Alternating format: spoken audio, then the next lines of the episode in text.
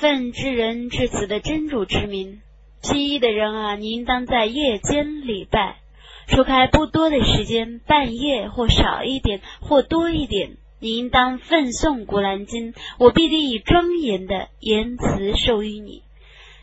夜间的觉醒却是更适当的，夜间的奉诵却是更正确的。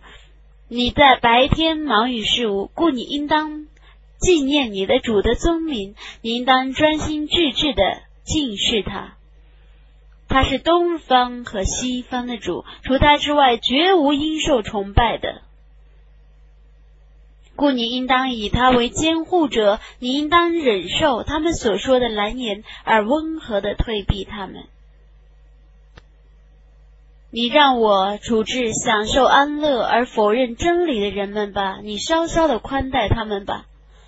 我那里却有沉重的料和强烈的火，有噎人的食物和痛苦的刑罚。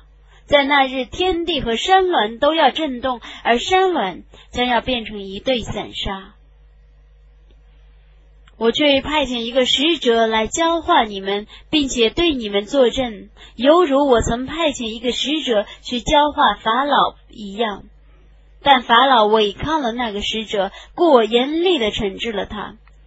如果你们不信道，那么你们怎么防备那是儿童白发苍苍的日子呢？天将为那日而破裂，真主的应许是要实践的，这却是一个教训。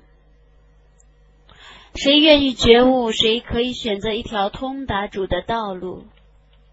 你的主的确知道你礼拜的时间不到全夜的三分之二，或二分之一，或三分之一。你的同道中有一群人也是这样做的。真主预定夜间和白昼的长度，他知道你们不能计算他，故奢诱你们。你们应当诵《古兰经》中简易的文词。他知道你们中将有一些病人和别的许多人，或旅行四方，寻求真主的恩惠，或为真主而作战。故你们应当奉诵其中简易的文词。你们应当谨守拜功，玩纳天课，并以善债借给真主。